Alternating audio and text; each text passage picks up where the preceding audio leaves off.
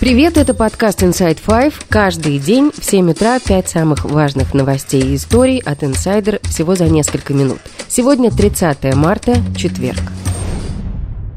Начнем с главной истории последних дней. Алексея Москалева, отца тульской школьницы, нарисовавшей на уроке антивоенный рисунок и сбежавшего из-под домашнего ареста перед вынесением приговора, задержали в Минске.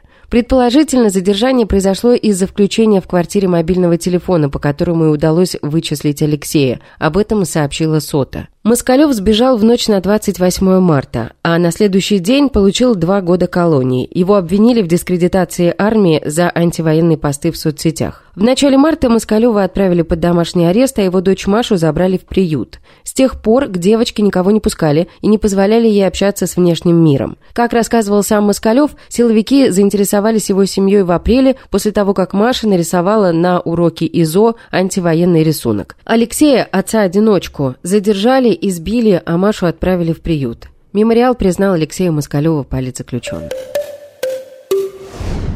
Масштабное контрнаступление. История вторая. Украина планирует контрнаступление по нескольким направлениям в апреле-мае. Об этом сообщил министр обороны Украины Алексей Резников. По его словам, сроки зависят от погоды и решения Генштаба. Ранней весной земля очень влажная, можно использовать только гусеничные машины, и поэтому, по словам Резникова, контрнаступление следует ожидать в апреле-мае. Тогда на поле боя должны появиться танки «Леопард-2». Американский институт изучения войны сообщил в своей сводке, что за последнюю неделю войска России взяли под контроль еще примерно 5% территории Бахмута, около двух квадратных километров. Теперь занимают 65% города. Особых прорывов у ЧВК Вагнера сейчас нет, но в целом ситуация в Бахмуте непредсказуемая. Это отметил в комментарии инсайдер военный эксперт Александр Коваленко. Ситуация весьма непредсказуемая, на нее может повлиять совершенно неожиданные факторы. Если мы говорим про вооруженные силы Украины, то ситуацию может изменить э, системность контратак, э, не контрнаступление,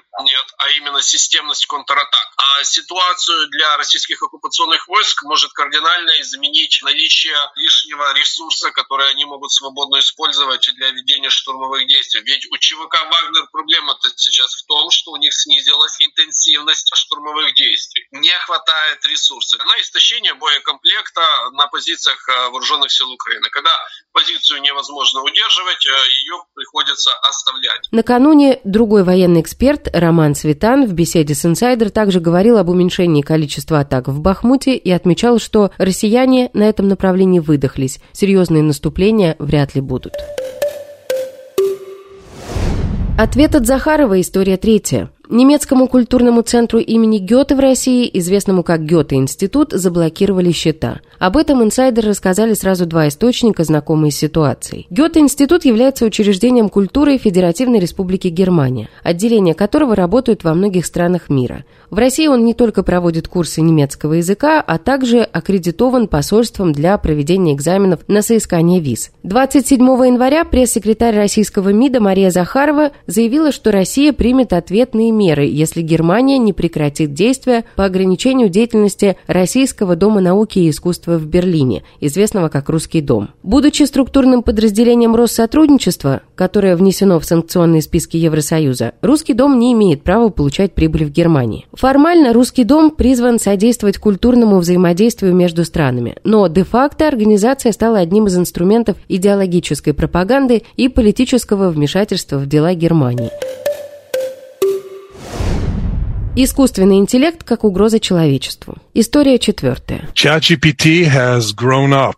ChatGPT is upgraded for a fourth time since its birth in November 2022. All right, last week, the artificial intelligence company OpenAI unveiled ChatGPT-4. Илон Маск, Стив Возняк и больше тысячи других экспертов в технологической сфере подписали открытое письмо с призывом приостановить разработку продвинутого искусственного интеллекта. Они призывают все лаборатории, которые этим занимаются, отложить минимум на полгода обучение систем более мощных, чем известная сейчас GPT-4. В письме подробно описываются эти потенциальные риски для общества и цивилизации в целом. Должны ли мы развивать нечеловеческие разумы, которые в конечном итоге могут превзойти нас численностью, перехитрить и заменить? Должны ли мы рисковать потерей контроля над нашей цивилизацией? Говорится в письме. Авторы письма не единственные, кто в последнее время выражает опасения по поводу бесконтрольного развития технологий искусственного интеллекта. В понедельник озабоченность по поводу этических и юридических последствий применения передовых технологий выразило полицейское подразделение Евросоюза, Европол, которые предупредили, что эти системы могут использоваться для разных типов интернет-мошенничества. В России мошенничества уже начались, но правда их осуществляет человеческий интеллект. Мошенники предоставляют услуги по регистрации в чат-боте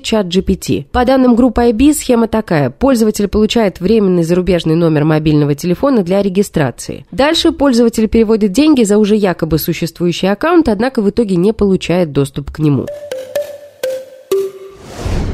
Как найти прослушку? История 5. Политика Эльвиру Вихареву, бывшую помощницу Дмитрия Гудкова, несколько месяцев назад отравили солями тяжелых металлов. Теперь политик заметила прослушку своего телефона. Как рассказала Вихарева, сначала у ее мамы перестал работать интернет в телефоне. Мама живет за Уралом. Потом те же проблемы начались у нее самой. Проверив по совету друга расход мобильного трафика, Вихарева увидела, что он расходуется с космической скоростью, причем когда она спит. В 6 утра минус гигабайт, как показывает детализация. Подобное аномальное расходование трафика действительно может означать копирование информации с телефона, если к нему подключается прослушка. С такой же ситуацией, например, сталкивались некоторые журналисты. И это все на сегодня. Вы слушали подкаст Inside Five.